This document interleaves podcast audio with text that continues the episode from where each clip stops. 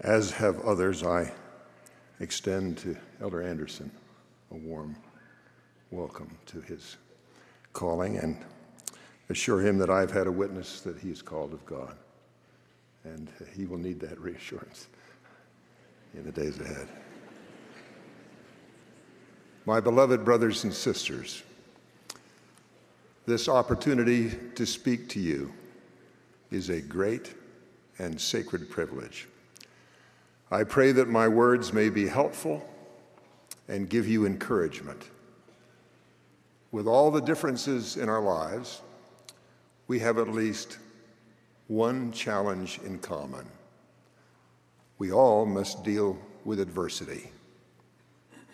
There may be periods, sometimes long ones, when our lives seem to flow with little difficulty.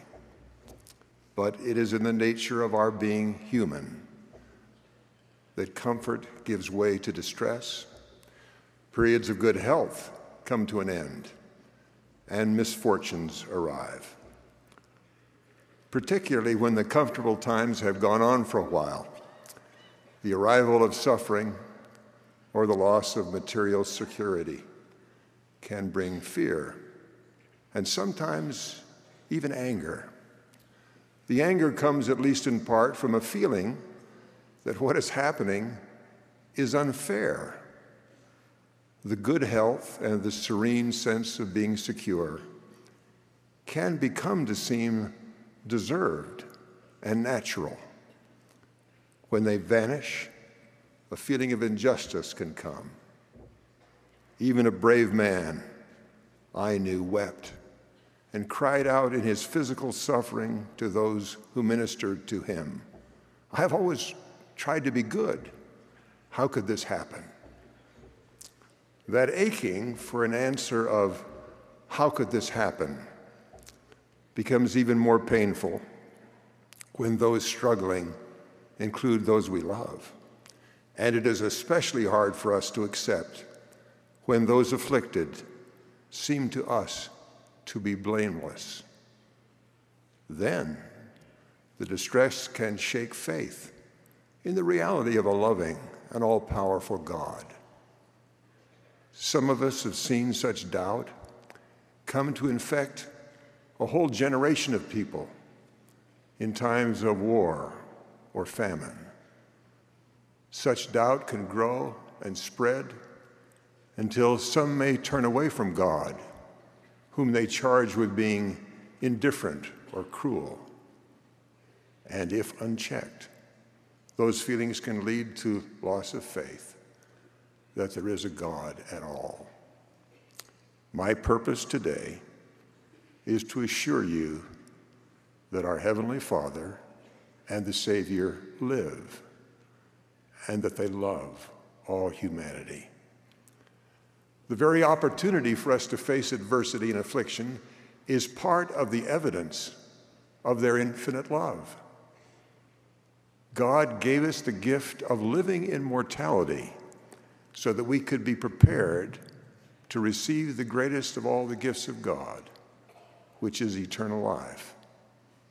Then our spirits will be changed.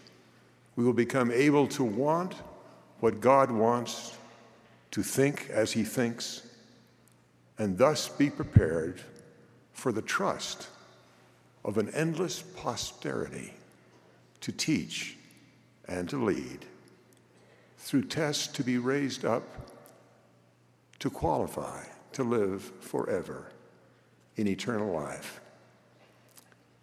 It is clear that for us to have that gift and to be given that trust, we must be transformed through making righteous choices where that is hard to do.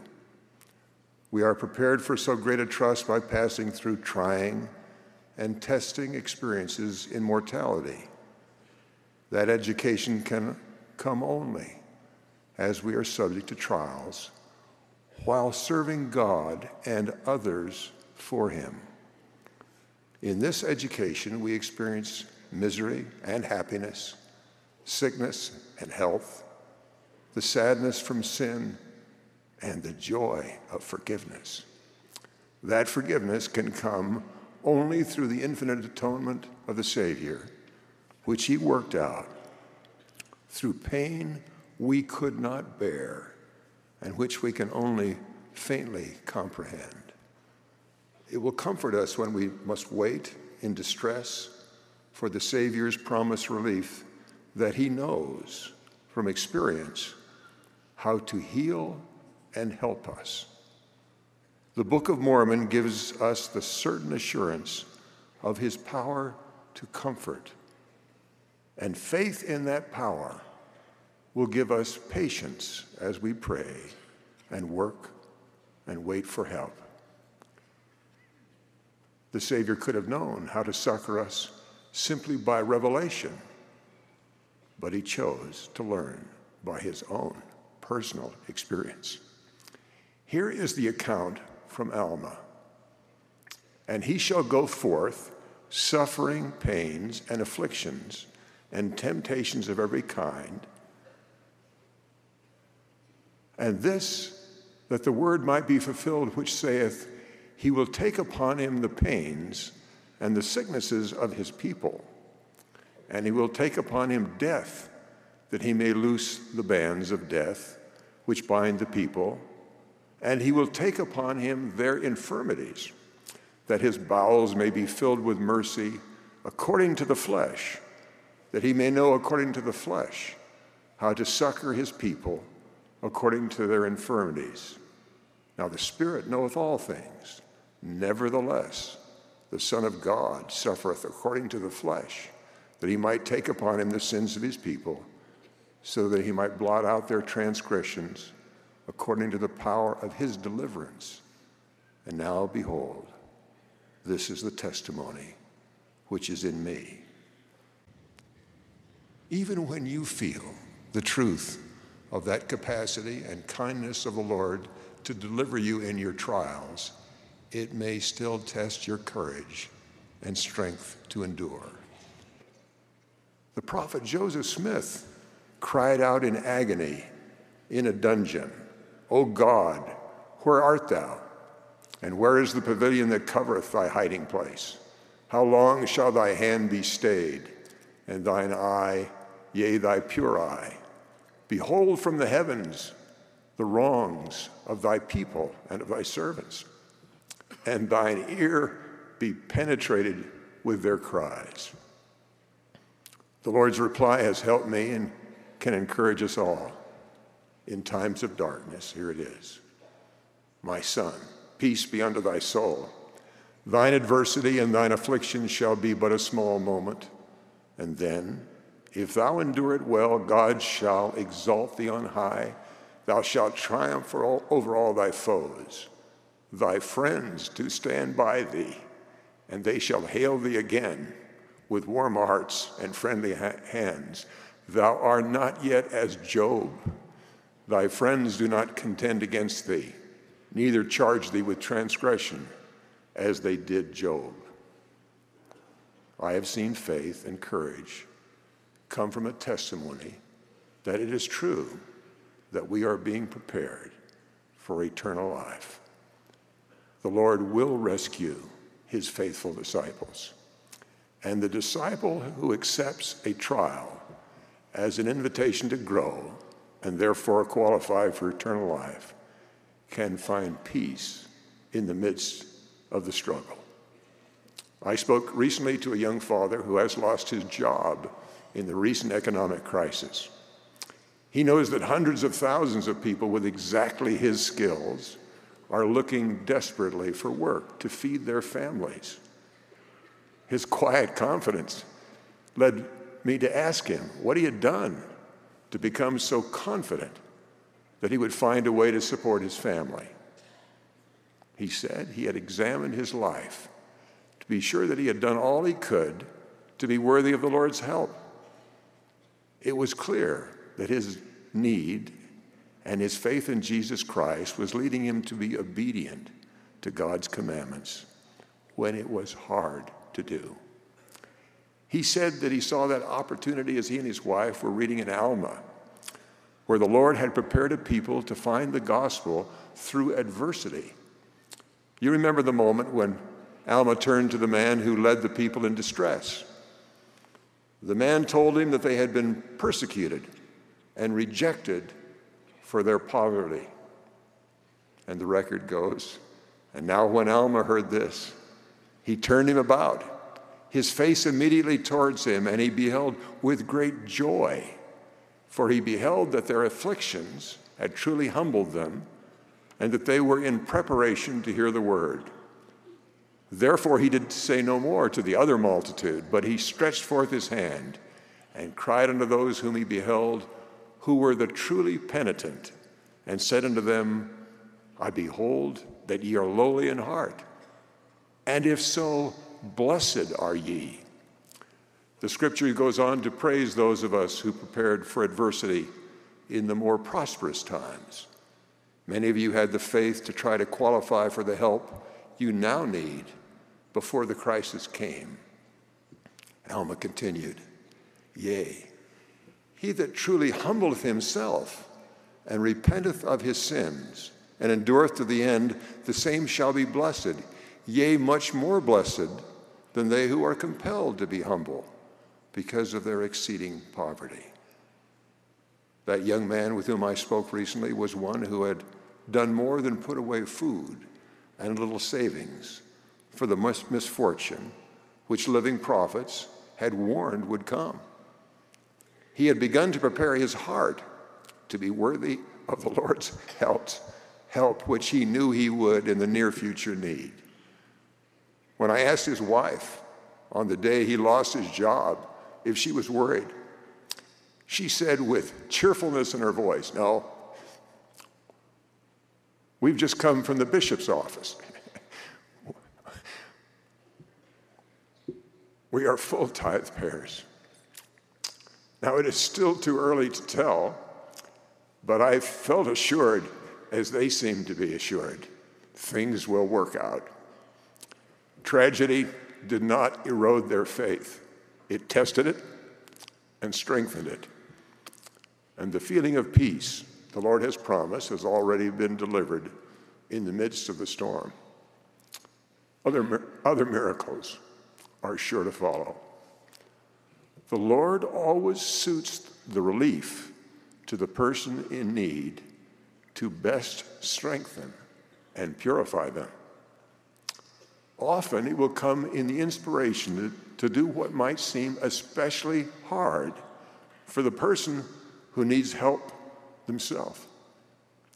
One of the great trials of life is losing to death a beloved husband or wife. President Hinckley described the hurt when Sister Hinckley was no longer at his side. The Lord knows the needs of those separated from loved ones by death. He saw the pain of widows and knew of their needs from his earthly experience. He asked a beloved apostle from the agony of the cross to care for his widowed mother who would now lose a son. He now feels the needs of husbands who lose their wives and the needs of wives who are left alone by death. Most of us know widows who need attention.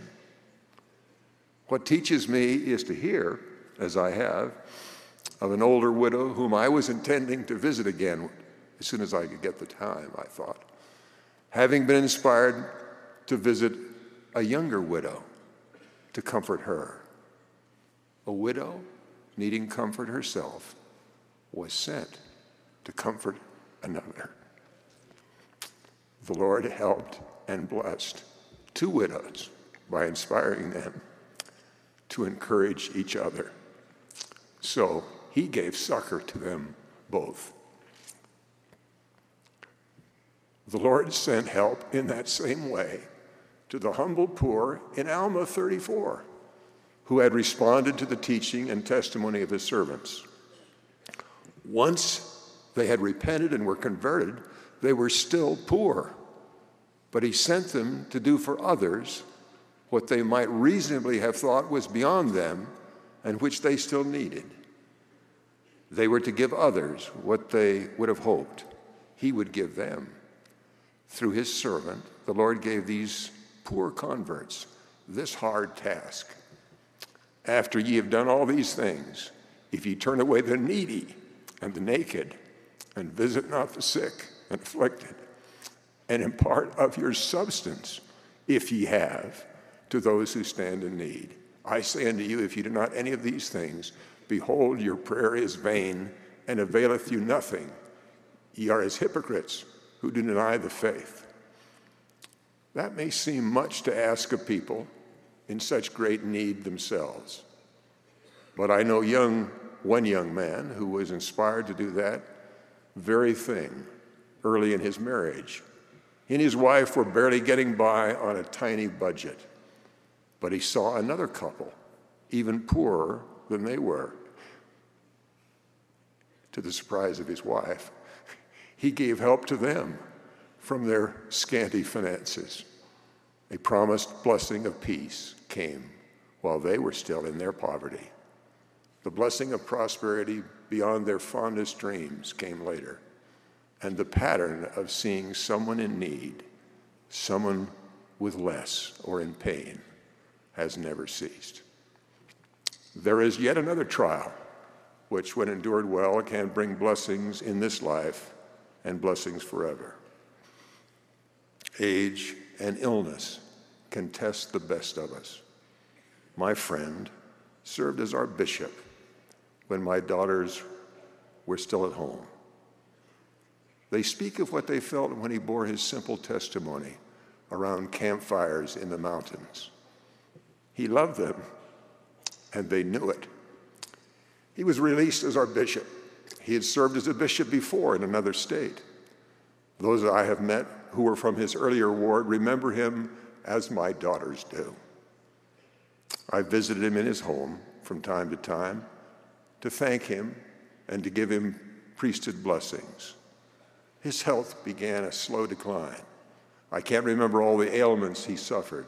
He needed surgery, he was in constant pain. Yet every time I visited him to give him comfort, he turned the tables. I always was the one comforted. His back and legs forced him to use a cane to walk. Yet there he was in church, always sitting near the door where he could greet those arriving early with a smile. I will never forget the feeling of wonder and admiration which came over me when I opened the back door at our home and saw him coming up our driveway. It was the day we put out our garbage cans to be picked up by city workers. I had put the can out in the morning, but there he was, dragging my garbage can up the hill with one hand while he balanced himself with a cane in his other hand. He was giving me the help he thought I needed when he needed it far more than I did. And he was helping with a smile and without being asked. I visited him when he finally had to be cared for by nurses and doctors. He was lying in a hospital bed, still in pain and still smiling. His wife had called me to say that he was getting weaker my son and I gave him a priesthood blessing as he lay in the bed with tubes and bottles connected to him. I sealed the blessing with a promise they would have time and the strength to do all that God had for him to do in this life, to pass every test. He stretched out his hand to grasp mine as I stepped away from his bed to leave. I was surprised at the strength of his grip and the firmness in his voice when he said, I'm going to make it. I left, thinking that I would see him again soon. But the phone call came within a day. He was gone to the glorious place where he will see the Savior, who is his perfect judge and will be ours. As I spoke at his funeral, I thought of the words of Paul when he knew that he would go to that place where my neighbor and friend has gone. But watch thou in all things, endure afflictions, do the work of an evangelist, make full proof, make full proof of thy ministry. For I am now ready to be offered, and the time of my departure is at hand. I have fought a good fight. I have finished my course. I have kept the faith. Henceforth, there is laid up for me a crown of righteousness, which the Lord, the righteous judge, shall give me at that day, and not me only, but unto all them also that love his appearing. I have confidence that my neighbor made it through his trial and will face his judge with a joyous smile. I bear you my testimony that God the Father lives. He set a course for each of us that can polish and perfect us to be with him. I testify that the Savior lives. His atonement makes possible our being purified as we keep his commandments and our sacred covenants. And I know from my own experience that he can and will give us strength to rise through every trial. President Monson is the Lord's prophet. He holds all the keys of the priesthood. This is the Lord's true church in which we are with him, lifting each other and are being blessed to succor the fellow sufferers he places in our way. In the name of Jesus Christ, amen.